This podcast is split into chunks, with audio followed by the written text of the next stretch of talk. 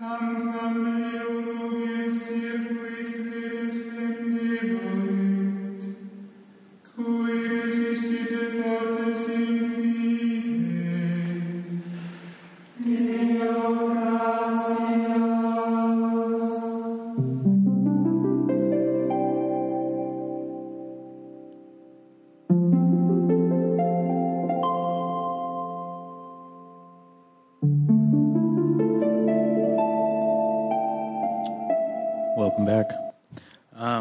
ask you guys to join me in the foglight prayer. I believe there's little pamphlets in the seats in front of you if you don't know what it is.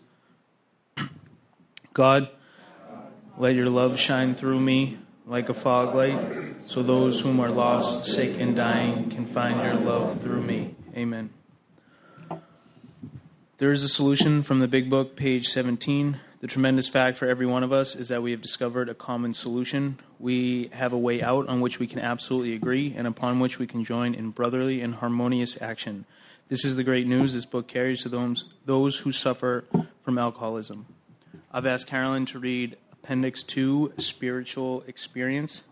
We read this because the main purpose of this program is to have one, so it's important to know what it is.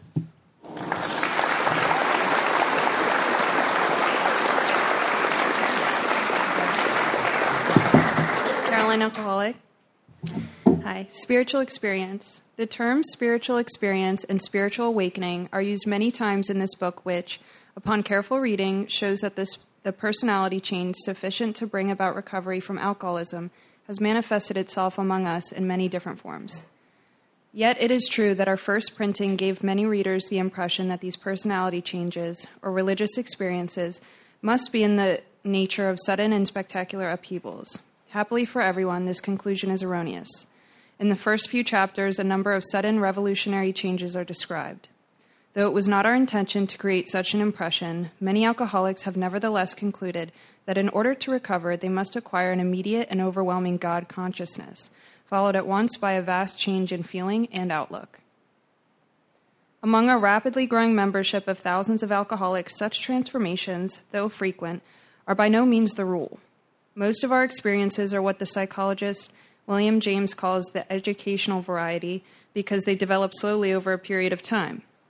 Quite often, friends of the newcomer are aware of the difference long before he is himself. He finally realizes that he has undergone a profound alteration in his reaction to life, that such a change could hardly have been brought about by himself alone.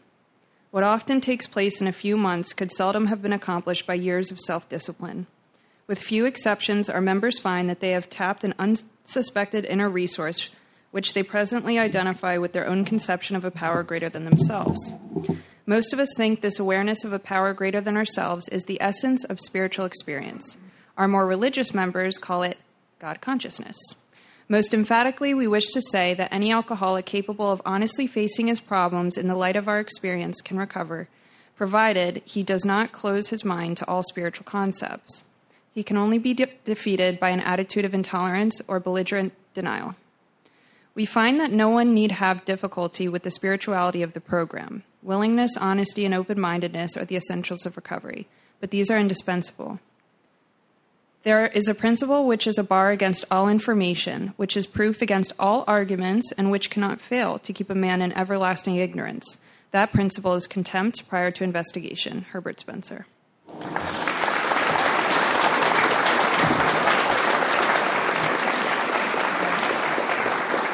Please refrain from disturbing others while we, or by talking or constantly getting up and sitting back down.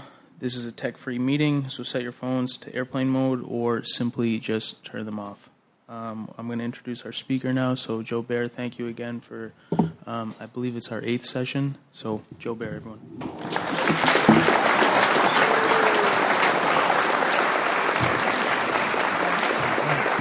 Good evening, everyone. Welcome. Welcome. you already did that, didn't you? Glad to be here. I'm a recovered alcoholic. My name is Joe. And, um, you know, I was just thinking before you called me up here about the, the word God consciousness. And, you know, that is, that is something that to me means that we have this relationship this this ongoing relationship that had begun a long time ago as the work of the the step process, and uh, the whole time we're working this process, we're cleaning out this ve- this vessel we call you and I, so that we can inhabit this God of our understanding, and He can come in and dwell us and have relationship with us. And my experience is, is that He absolutely does, and He conveys who He is. He He reveals who He is. Uh, he reveals who I am in in His world, and uh, you know, so He has become my comforter. He has become my director, my protector, uh, my consoler, my my confidence, my everything. And and and that is this thing that that that I get to call my spiritual awakening. This thing that I have experienced over time doing these steps and and and really what happens is is the world becomes smaller and he becomes bigger. And uh, you know the, the, the what we've covered so far has been you know a couple of phases. We began in the uh. We began in the, uh, the learning phase, right? We in the first phase of recovery, we we we get this um, whole description of what alcoholism, the disease, is from uh, from a doctor, from a medical um, professional, and it wasn't just some medical professional. It was, a, it was Dr. Silkworth who not only uh, had theorized about our our uh, condition, but he also had experiential work with alcoholics, thousands of them. And uh, the, the things that he had concluded were, uh, at the time, theoretical. Um, you know, but it was over. It was over over that period of time with working with us. He is he began to witness things, and all the things that he came up with. This this theory that we have an allergy to alcohol. That when we ingest alcohol into our bodies, uh, it sets off this phenomenal change, this phenomenal craving. Um, and he called it phenomenal because he couldn't explain how it happened. And uh, he just knew it did.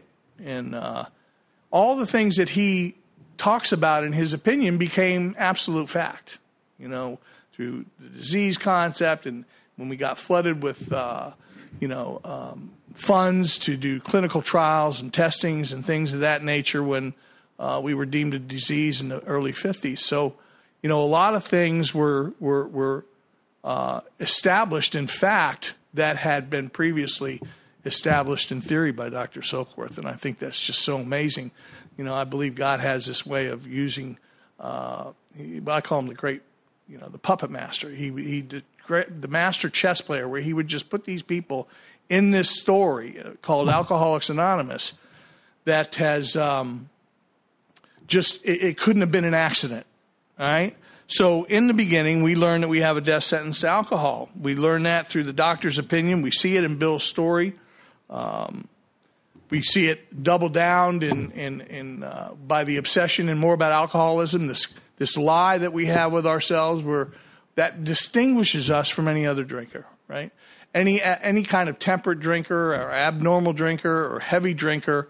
The difference between a real alcoholic and a, and a, and a non-alcoholic is simply the obsession of the mind that, that this inability to stop starting right this inability to stay stopped so we get that information and all we got to do is draw some conclusions by looking in our past right we look in our past we see that this evidence fits that when we put it in we can't stop or moderate right and then the, the worst part about this thing is not stopping obviously we've all stopped thousands of times right amongst all of us. The problem wasn't stopping. The problem is that we couldn't stop starting because of this incredible ability of our mind to tell ourselves a lie, giving us reason to put it in our body. No one is killing us and doing it anyway. That is the insanity they talk about in step two. Knowing that I can't stop when I start, right? and and the, the the main piece of it being that I can't stop starting when I do get stopped. When I come to every day, say I'm never going to do that stuff again. A little while later, feeling a little better, things get kind of hazy and, and, and, and supplanted with other stuff, and I put it in my body. Now, we've talked about the internal condition, the things that we do in our pursuit of happiness or success or, uh, you know, the, the pursuit of just being normal, right? We do things to people to be to satisfy certain things that we think we need in order to be happy. And when we do that, we, we, we develop the art of lying. We de- develop the art of uh, concealment. We develop the art of, um, you know, um, um, just deceiving people and being manipulative and selfish and self centered and greedy and lustful and all the things that we start to get consequences from. When we do this to people, we get we start to develop this internal condition. And those things that we that, that you know, the regret, the remorse, the fear, the shame, those have consequences internally that manifest themselves externally. Silkworth described it as being restless, irritable, and discontent. We are just never content. We're never, we never feel the sense of ease and comfort just in and of itself. We only can feel the sense of ease and comfort when we put booze in our body. So, really, the internal condition is driving not only the lie, but it's driving us to, to, to, this point where the only way we can seek relief is through booze and drugs. And we know it works right? Um, and by that time, we've pr- pretty much given up on anything else, anything of value that, that, that medicine says, or, you know, holistic healers and things of that nature, where they say, well, listen, if you try this, you might get some ease and comfort. You know, if you try these exercises and you try this way of meditating, you'll get ease and comfort. But for a drunk, it's like, wah, wah, wah. What are you talking about? I need a drink, right? We put it in our body and we can't stop. We have the inability to stay stopped, so we're down for the count. I call it a death sentence, right? If it's not interrupted in some fashion, if that ability to, to, to, to, to not be able to stay stopped, to continue starting again, in light of all the devastation, all the, the, the, the nightmare and the havoc that booze has called, caused me, and all the people about me, the collateral damage, right?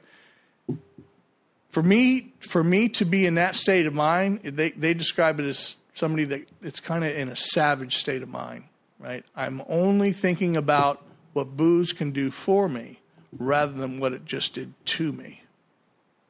And now we go through this, this solution. We, we see in there is a solution, the need for power. The whole, the whole uh, chapter is, a, is an argument for the need for a power greater than ourselves. And we ought to know that by now. I mean, by the time we get to that, that argument, it's like, it should be a course, but we say, no, you got to explain that to me, right? Because we don't want to believe that we are beyond human power, that we don't want to believe that we're beyond our own human power, when in fact, not one human being on the face of the planet or one institution staffed by human beings on the face of the planet has been able to keep me stopped. You see, I think if I go into a treatment setting, or if I find out some of my triggers, or if I do, if I do a lot of uh, inward search outside the scope of the step work, that somehow or some way I'll be able to stay stopped on my own resources. Well, we got evidence, people. All of us have evidence. This thing of called evidence. We all know that if the judge could have done it, the mom could have done it, the priest could have done it, whoever could have done it, and given us the ability to stay stopped, we'd probably be flocking to that individual. But we absolutely are certain that the person in the mirror was the ultimate failure at that. Right? So it should be, of course, I need power greater than human power. It's the only power that I've never considered. I can't see him, t- feel him, taste him, touch him, smell him. I can't, I can't feel this power. And you're telling me I got to rely on this power. Well, no, we're not ex- actually telling you that at the stage of step two. What we're, what we're saying is, are you at least willing to believe that there is a power? Right? Are you at least willing to believe that there is some miraculous power out there that has enabled and empowered millions of people to stay stopped? via that power. And how can you say the millions of people that have been able to, to, to, to find the recovered state, to be able to have this profound change in the reaction to life, How can you how can you deny that? Belligerent denial? Just uh, unwillingness to concede? I mean, you know, it's like somebody used to describe getting in the ring with Mike Tyson and getting the the uh, you know what pummeled out of you time after time after time after time, and you're not you know you're you're not becoming any better of a fighter. You're becoming better of, at a punching bag, but we still insist on going into that ring and getting beaten and bludgeoned. It's the same thing we do with alcohol, right? So why wouldn't I be willing? Why didn't why couldn't Bill, why wouldn't Bill be willing? Can I just grab that water, please? He said, I had to be willing, for I was hopeless. Well, that, I think that's where everybody gets to, right? Everybody has their own degree of hopelessness. But I'm going to tell you something. A lot of us that finally get that degree of hopelessness, it's an internal hopelessness. It's not a monetary hopelessness. It's not a, it's not a physical hopelessness. If, you know, if, if, if we looked at all of our bottoms, all of us should have stopped the first time. but most of us just went to like we got really bloodied out there. I know I did. So, um, having said that, we get to a decision, right? We talked about this decision. Now, listen, AA says, look, we have a way to establish a relationship with that power, but it begins with a decision.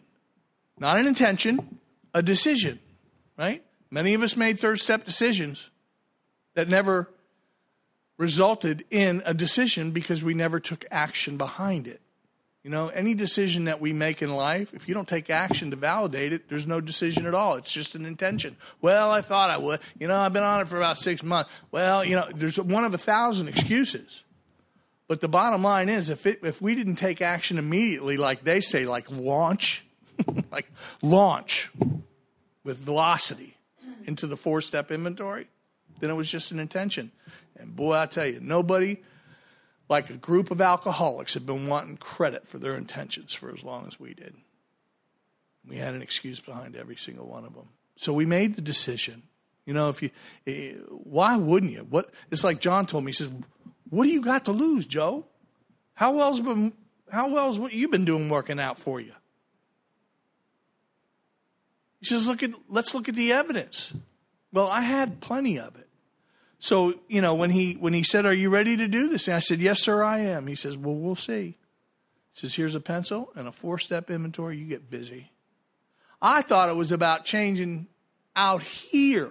It was the only concept I could draw on that I had to I had to change my friends and I had to change my associates. I had to change I had to change everything out here. I had no idea I was going to have to look in the mirror and do an investigation into that guy. right? Because it was only there that I could find out where I was broken, where I was suffering, why I was suffering. And they did it in such a unique fashion. I was able to list them, what they did to me, and what they affected or threatened in me. Well, that's easy for a victim. And I was a consummate victim, right? We talked about this a couple weeks ago.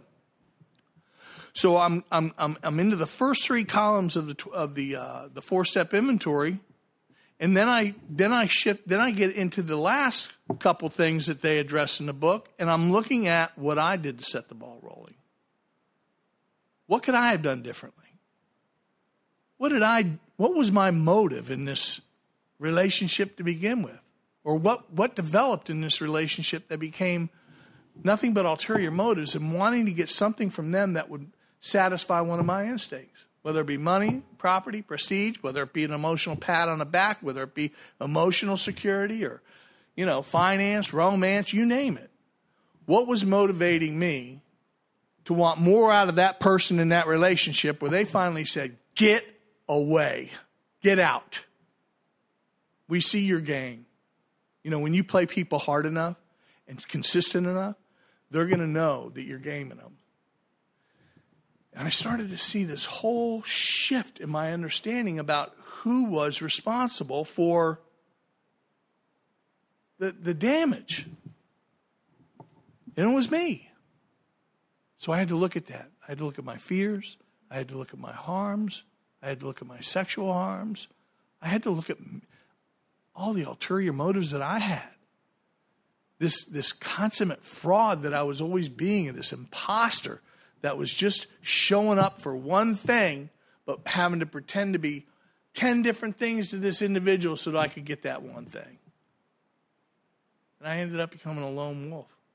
I became, I became quite frankly, I became a person that felt like a nobody. Right?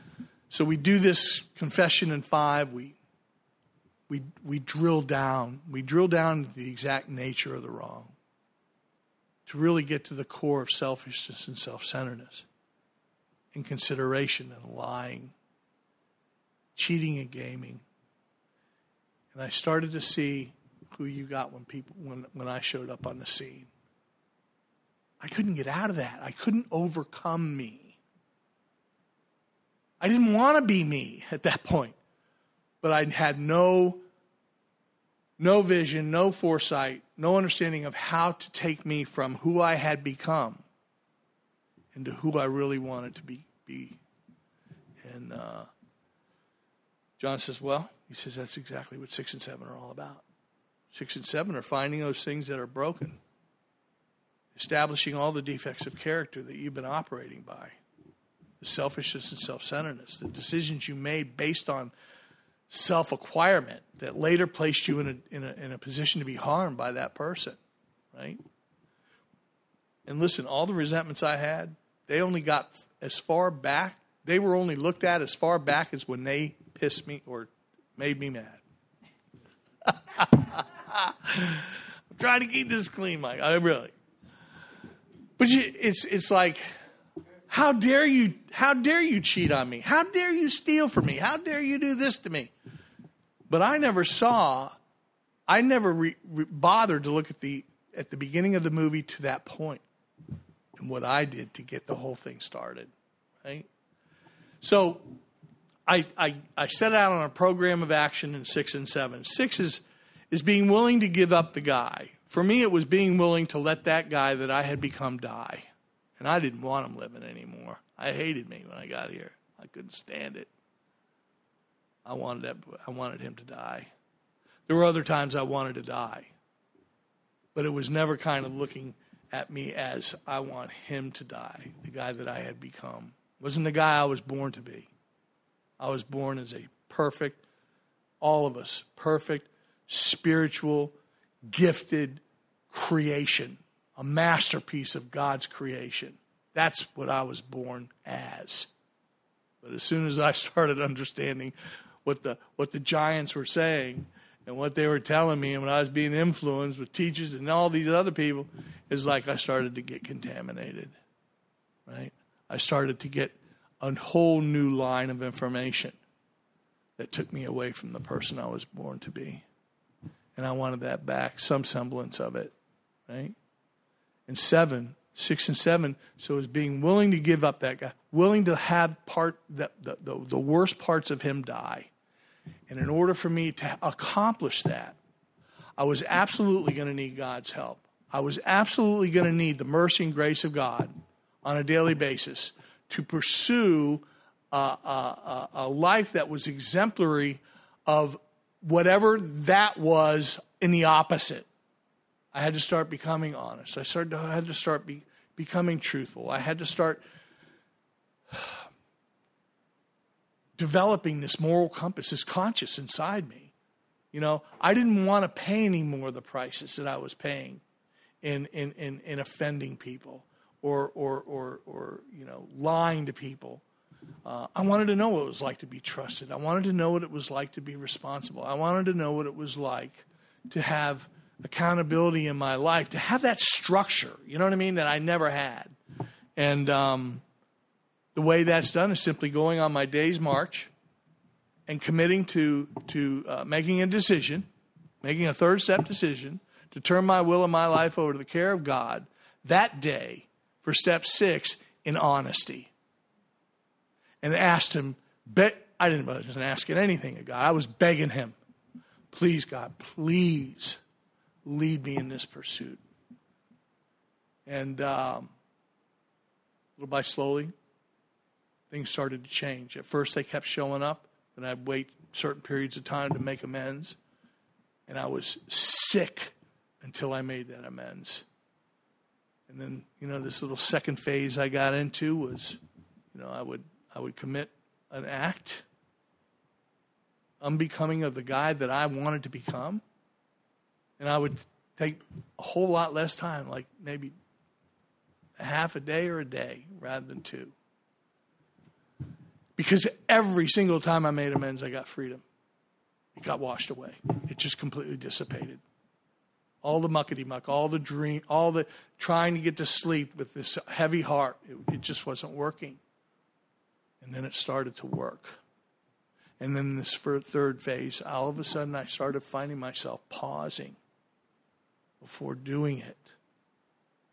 I had just spent an agonizing five hours doing a fifth step inventory, this deep dive, this, this not only into the harm, but the hurt, collateral damage, and who suffered as a result of me showing up. And I cleaned out that garbage can as best I could. I put it into action in six and seven. Why would I want to continue to fill that thing back up again? Because if I do that, I'm going to have regret. I'm going to have remorse. I'm going to have fear. I'm going to have anger. And I'm going to start feeling restless, irritable, discontent. And that old tape starts to run. I need relief. I need relief.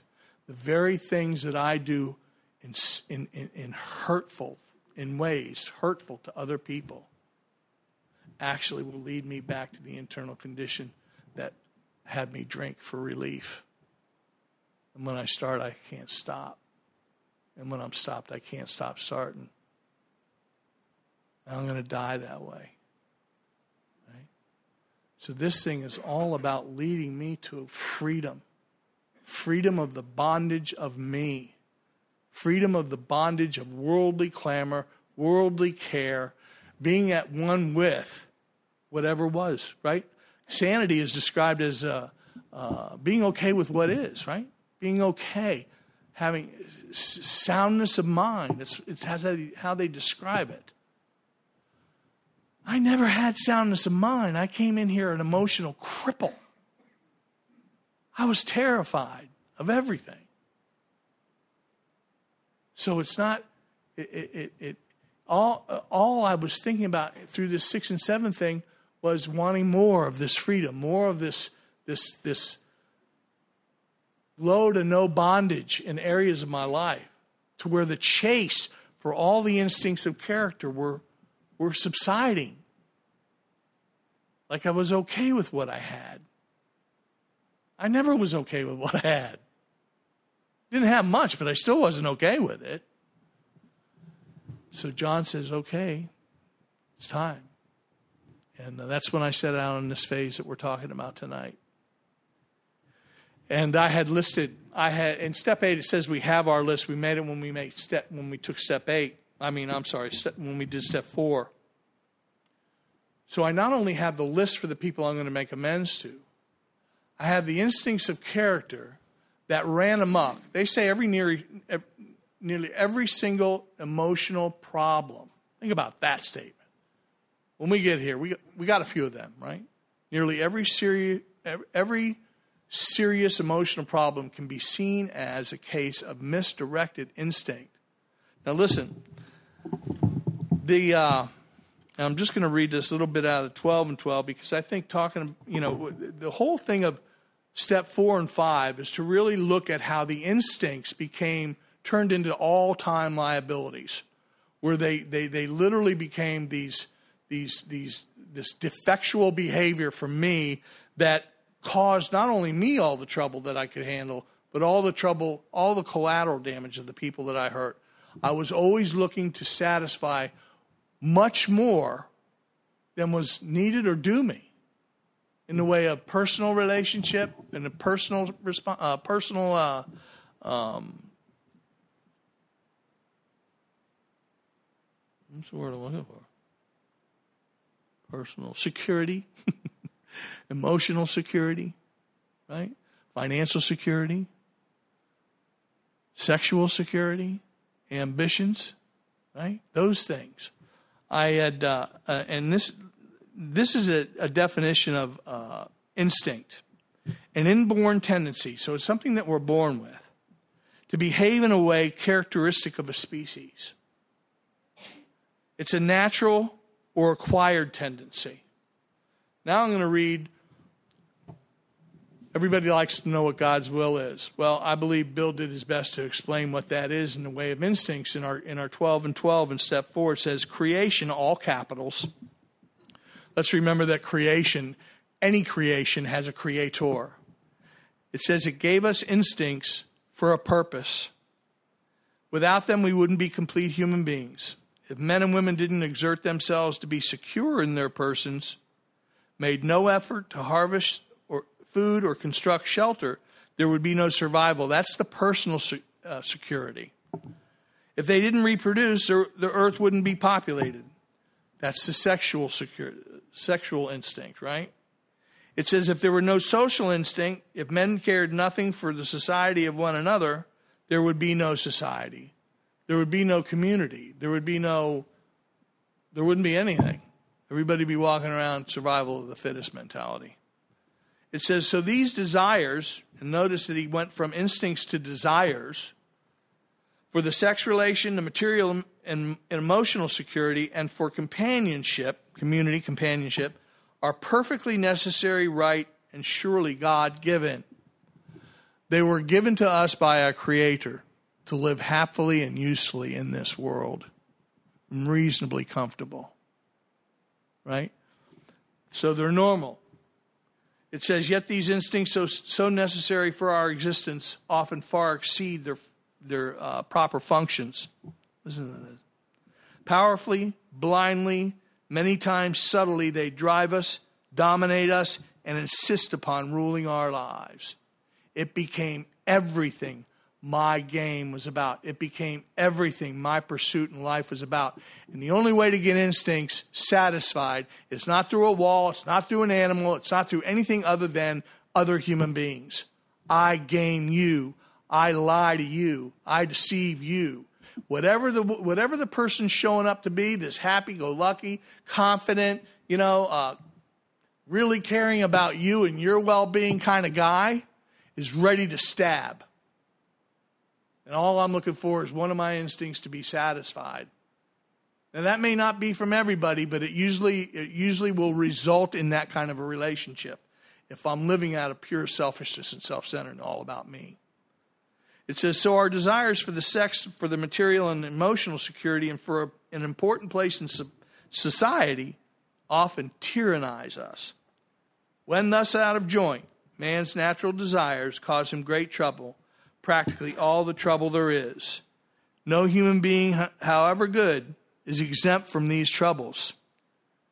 Nearly every serious emotional problem can be seen as a case of misdirected instinct, where they go from God given instinct to a tactical set of tools to game other people and use other people. With that happens, our great natural assets, these gifts given to us by God to be reasonably comfortable, secure in our lives, our great natural assets, the instincts, have turned into physical and mental liabilities. Well, listen, alcoholics don't have a don't have uh, exclusiveness on this. Selfishness and self-centered is rampant in mankind. It has morphed into that. I don't know that it was ever not that. That doesn't mean every human being on earth lives from there. But if you work this program, our whole comf- our whole this awakening that we're talking about is not only the existing relationship that we're developing with God with his help, but it's the same how do we display that to him? How do we display that we really love him? And mean we say when we really want to have a relationship with him where he becomes everything we need to be reasonably happy and comfortable in this life without doing it to our fellow man as a display. I can't have it both ways. I can't do it to you or I can't be that individual for you and say, God, I really mean what I say. It's either one and the same or it's not. It's either selfish, self centered, or God centered. And there's no in between. Listen, I fluctuate. I, I kind of like get that transport beam me up. I get transported into one to the other like a few times during the day sometime. But the beauty of it is, um, I, I have a, a moral compass that has been established where I can catch myself and I can make amends and I can be free, right? It's, uh, it's something that if, if, if, if I'm not committed to, goes right by right out the door. Goes right by the wayside. It, it who is that guy? Yeah. So then we come. So John says, "Look, we're going to do the. Who, who's the guy? Who's the, who's the individual you don't want to make amends to the most, or you feel that they had such a part in it that it's really all their fault because you've played it so many times over in your head that you didn't do anything wrong." Well, I had one, and I made amends. But before I went to make amends with this man, I got with my sponsor. And I said, John, how do I approach this? It says we're supposed to exercise generalship and tact and, you know, and, and have this sense about a strategy that will be uh, authentic and transparent and, and will hopefully have a, uh, a good result one way or another. And I had no idea how to do that. I mean, it says it in the book. We, we, we, we exercise. Well, I didn't have any of that. So I had to go to John. He had all that, right? He just did. And um, the first thing we did was when we got together to about this amends, we sat down and we prayed that God revealed to, our, to my heart all the things that, that needed to be revealed in order to bring my heart to this individual.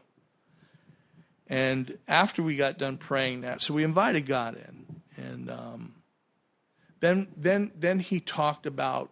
Then we then we really went back and redoubled our efforts and looked at the the the, the things that I had done to set the whole thing in motion. And there was it was it was so much. It was it was like by the time I got done talking about talking about this to John, the things that he did as a result of my game, so to speak, my whole, you know, deceit and, and, and fraud come from with him. When when the thing erupted, um, his thing, his his his part in it became minimal. It was like it's like not even worth talking about. Like, you know, it, not only not only did I I I I I, condition myself to not want a pound of flesh from this guy. You know how we are, man. I always wanted my pound of flesh. Sometimes today, still want a pound of flesh. And when I went in, I, I, I, I had asked him. He, John says, "Look, you might, he, he might not want to talk to you." I said, "Well, okay. And what do I do now?" He says, "Well, write a letter asking him if he wouldn't, if he would have the kindness in his heart to extend an invitation to me to come and meet with him at his convenience." It wasn't a, hey, I see you on the corner. Hey, I need to talk. No, it wasn't anything like that. It was done out, it was done in a way where I showed this man respect for his time and his consideration, allowing me to speak with him about something that was, quite frankly, part of saving my life. And he did, and we had that conversation. And um, it was truly amazing. And every, every amends there, thereafter was truly amazing. But it taught me some things. It taught me to bring God into, into the situation. It taught me, taught me to seek counsel before I go. And uh, so that I'm not thinking about what I'm normally thinking about, like what I want to say, right? It's about putting things in perspective to where when I go out to this person, I can bring them this guy that's been in six and seven, attempting to let that man die, putting in good defects and getting rid of old defects and you know bringing selfless def- things into into into my consciousness rather than having selfish and self-centered so that he got my heart rather than this. So he got somebody that perhaps could communicate from their heart rather than their head and uh, believe me when you're speaking from the heart your body shows it. You can you know when somebody's communicating to you in a very authentic, transparent, sincere and earnest way. It's like you just you just like all your defenses go down. Like you don't have any defenses.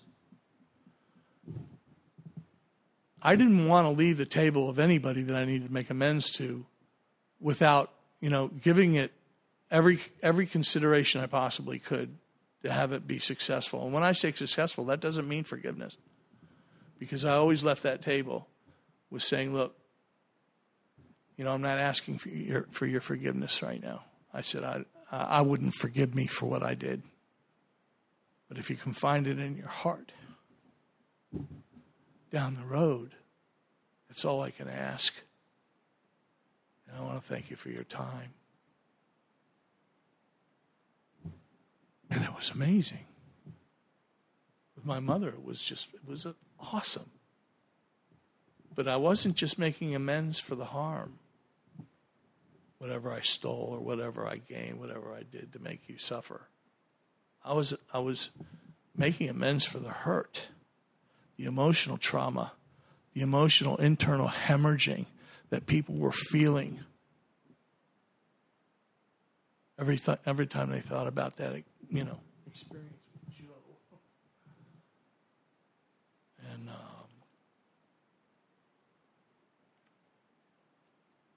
little did I know that the very same guy that hated my guts, the guy in the mirror, felt I couldn't look at myself in the eyes because it was so filthy in there. I had become anyway, um, I wanted him dead.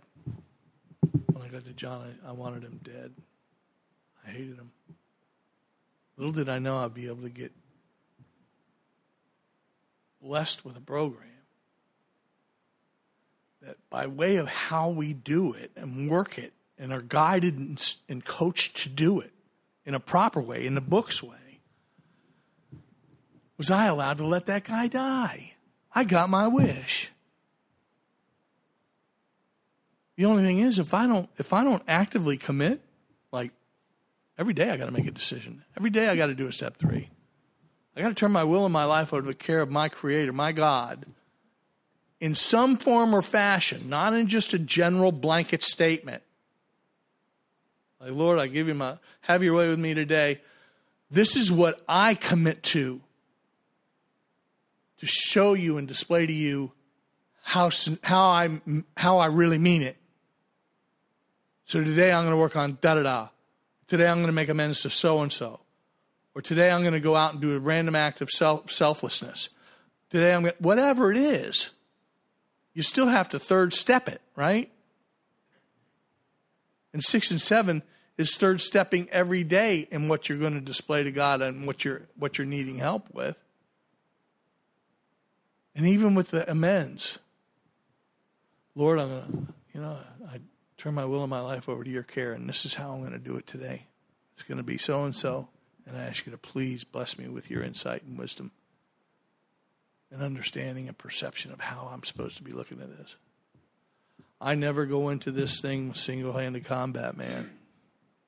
It's so dangerous. It's so selfish. And then we get to this thing called step 10. Right? And we're just going to touch on it. If I can keep this book from coming apart at the seams. Let's see. It says this step will always, it says this brought us step 10. What brought us step 10? Oh. These promises are being fulfilled among us sometimes quickly, sometimes slowly but they will always, this is a promise, they will always materialize if we work for them. Everything Bill promises in his writings is always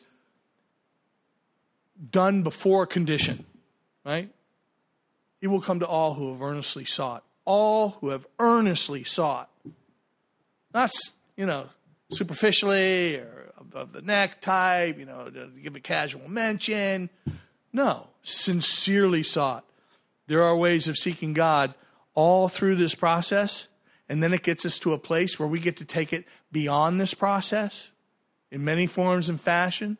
whether it be church, whether it be the Bible, whether it be spiritual writings, whatever. Anything to fill my heart with nourishment, sp- spiritual nourishment, is better than worldly nourishment. Do you understand? You know what I'm saying there? It's like,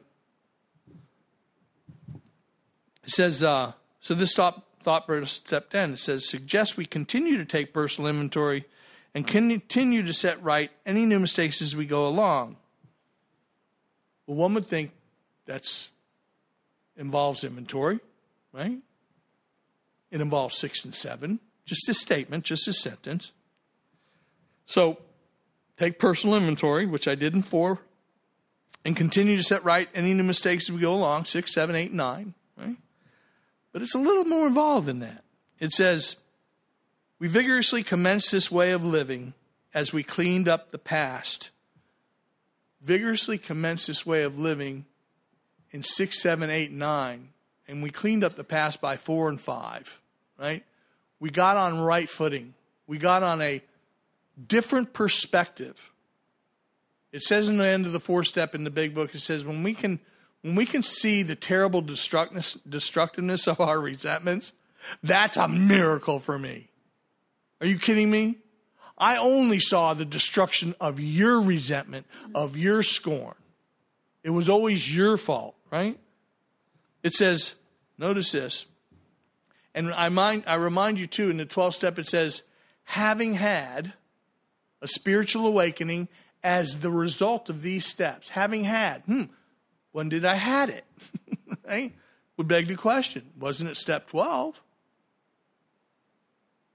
It wasn't at step 11. Step 10 is a is a implementation of the whole design, but obviously happened somewhere towards the midst or end, or I would say the midst because a lot of people don't get to the end of nine step amends, but somewhere in that area, we have had this explosive transformation this caterpillar to the butterfly effect, this, you know, this conceit to compassion, this, this, this selfishness to, to selflessness and empathy and, and goodwill towards all, and especially the people in our program to support and, and, and, and, and motivate, right? It says, we have entered the world of the Spirit. So in step 10, they're telling us where we've entered up to this point. Doesn't even talk about what we do in step 10, but it tells us how we grow in effectiveness and understanding, right? It says, We've entered the world of the Spirit. Our next function, remember the last one was nine, our next function is to grow in understanding and effectiveness. Of what? Our relationship. The relationship that has been born between us and God and our fellow man says this isn't an overnight matter. It should continue for a lifetime. It says this, these are the instructions. It says, continue to watch for selfishness, self centeredness, selfishness, dishonesty, resentment, and fear. Where did we identify those things in step four in the last, in the, in the last uh, um, direction that it gave? For we turn back to the list, for it held the keys to the future. If we only looked at what, who we were mad at and what they did to make us mad and what it threatened, if we stopped there, we'd still, ha- they'd still, we'd still be in there. We'd still be locked down with that, right? But it says, now the keys to the future take place when we set, when we talk about how we set the ball rolling and what defects of character we operated on. It says, so continue to watch for selfishness, dishonesty, resentment, and fear. Step four, when these crop up, we ask God at once to remove them. Six and seven. So when I start, when I act on a defect, I ask God to please help me remove it. And if I need to make amends, I do eight and nine with that individual. What's the, what's the result? Freedom. It's as simple as that freedom. I'm not distracted in my relationship, it remains centered, right? Says, we discuss them with somebody immediately. Well, we did that in five, didn't we? We, did, we, we started that process in five. And we make amends quickly if we've harmed anybody. That's eight and nine. So four, five, six, seven, eight, nine. And the principles that are the essence of those steps, initiated by step three on a daily basis, is what Bill calls a design for living that really works. It's the implementation of these principles into our heart, discarding selfish and self centered principles, and, and, and living freely, living without bondage. It says, um, and then we th- resolute, then we can resolutely turn our thoughts to someone we can help. We can't help anybody when we're in all that muckety muck. You understand? When I'm full of discomfort and you know uh, regret and shame and, and bitterness and anger and resentment, how do I help anybody? I don't. I can't. Not in good conscience. So it says this. And here are the promises of the 10th step. So if we do 4 through 9, after a decision that we make on a daily basis, that's our method, that's our strategy. It says we have ceased fighting anything or anyone, even alcohol. For by this time, sanity will have returned. By this time, soundness of mind will have returned. We will seldom be interested in liquor. If tempted, we will recoil from it as from a hot flame. Remember when I told you when we were on the other side of this right here? That all we could think about was what alcohol and booze did, booze did for us rather than what it did to us? The miracle of this is that we've now come to a conditioned mind, a, a, a, a different mind, a different mindset that when, when things get us upset or we get angry and we're tempted by the relief of alcohol, our minds don't go to what it did for us. It immediately goes what it did to us, and we recoil from it from a hot flame. We don't even make it a second second consideration. That is what we call recovered, right? When our mind goes to what booze did to us and them, and what it did, what, what rather than what it did for us. That's that. That's supernatural, people. No human being on earth that I know of has been able to accomplish that on his own resources, especially this guy, right? But somehow through this work, it says that we have received these gifts. So um, it says we it says when that happened, it, it, it, we will find that this happened automatically. We will see that our new attitude toward liquor has been given us without any effort on our part. This attitude of what it did to us rather than what it did for us. It just comes. It's uh, that's a miracle of it.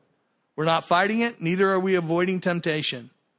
We feel we have been. We feel as though we have been placed on a position of neutrality safe and protected. We have not even sworn off. Instead, the problem has been removed. We have recovered. It does not exist for us. We're neither cocky nor we afraid. That is how we keep, that, that is our experience, and that is how we keep, that is how we react, so long as we keep in fit spiritual condition. Hmm. Would beg the question for somebody that hasn't been studying this that long. Well, how do we stay in fit spiritual condition? Well, we just read it. We just read it. This is not an overnight matter. Continue for a lifetime. Continue to watch for selfishness, dishonesty, resentment, and fear. Four. When these crop up, we ask God at once to remove them. Six and seven.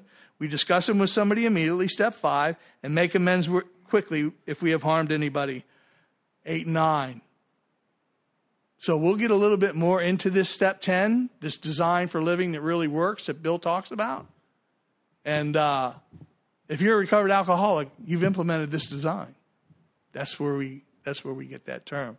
We don't suffer from a from a hopeless feature of mind and body anymore.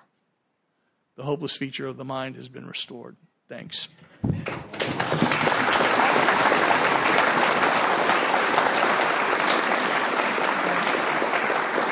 Thank you, Joe. Let's have a round of applause for our speaker, please.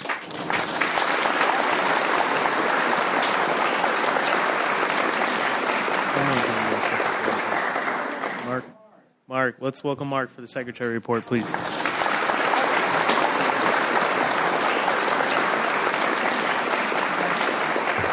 everybody, I'm Mark. I'm your recovered alcoholic secretary.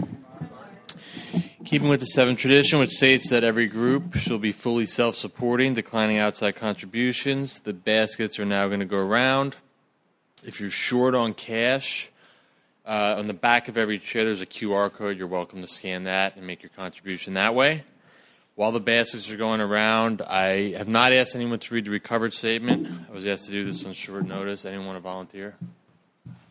My name is Zach, recovered alcoholic. We are not cured of alcoholism, recovered but not cured.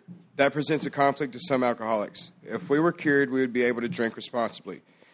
No, we are not cured. The allergic reaction to alcohol will remain with us for our lifetime. But we have been restored to sanity. That was the problem. The main problem of the alcoholic centers in his mind rather than in his body. Page 23. We are now sane where alcohol is concerned. Consequently, we have recovered.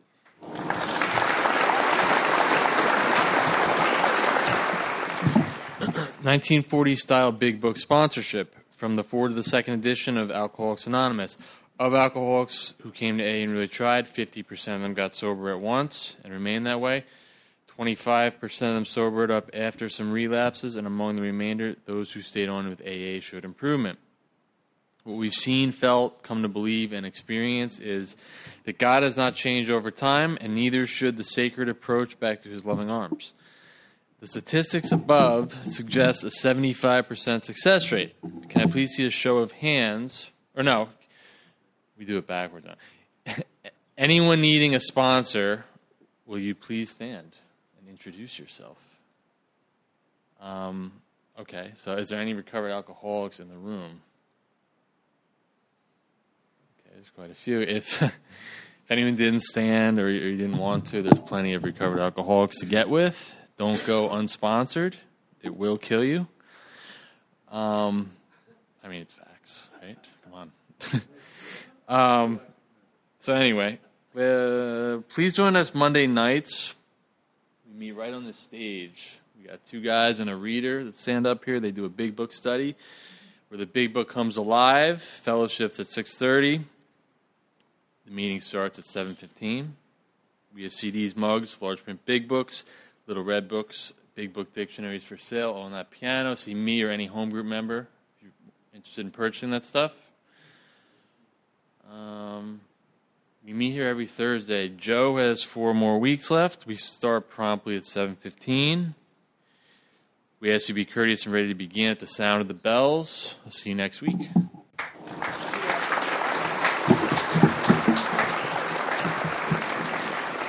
Uh, we have tonight's sessions and all past speakers' podcasts online at alcoholicsandgod.org.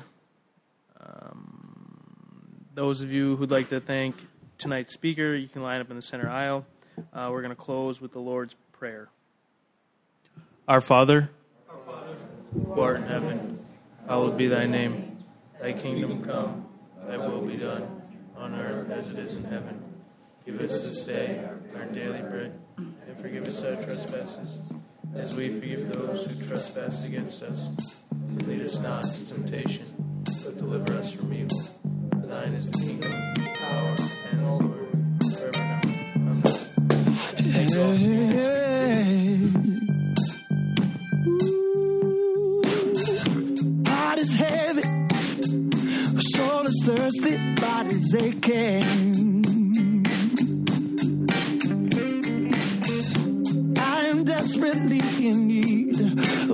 Of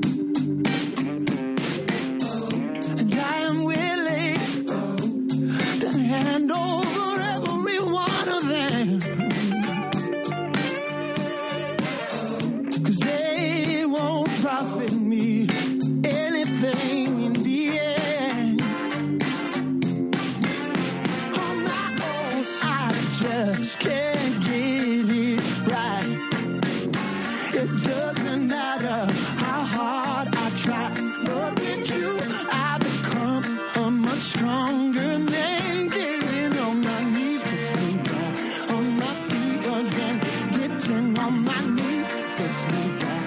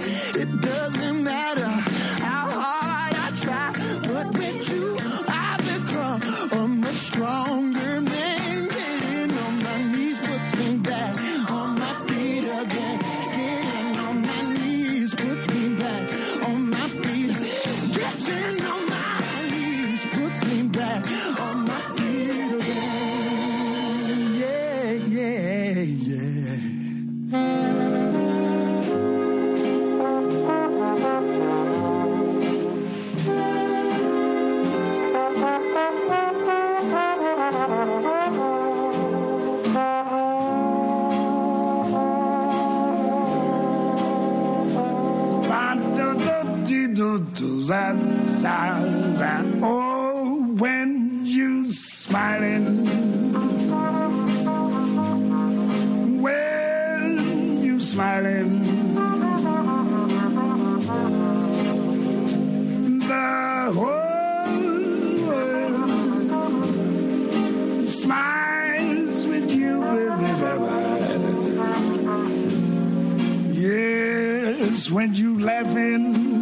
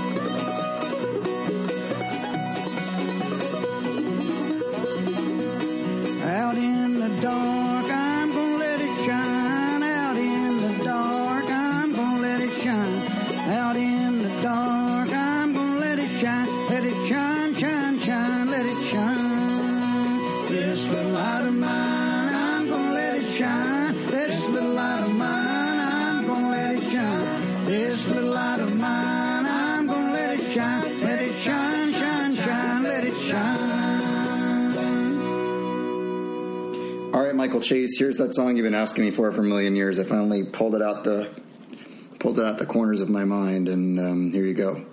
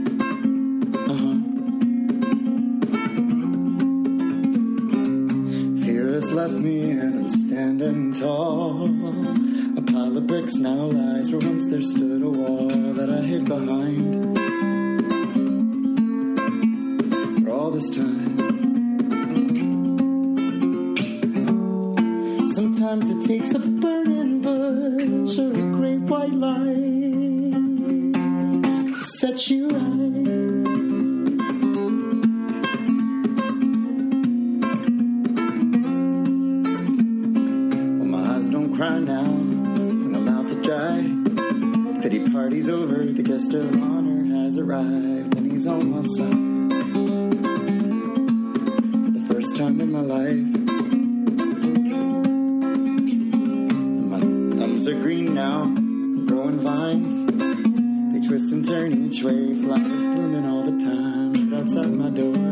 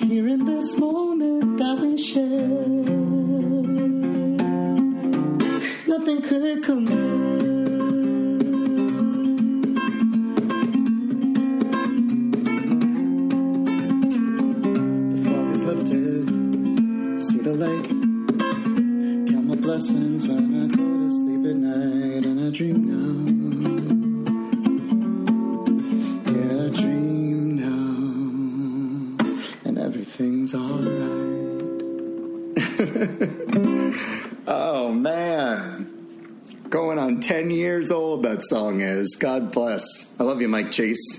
Bye.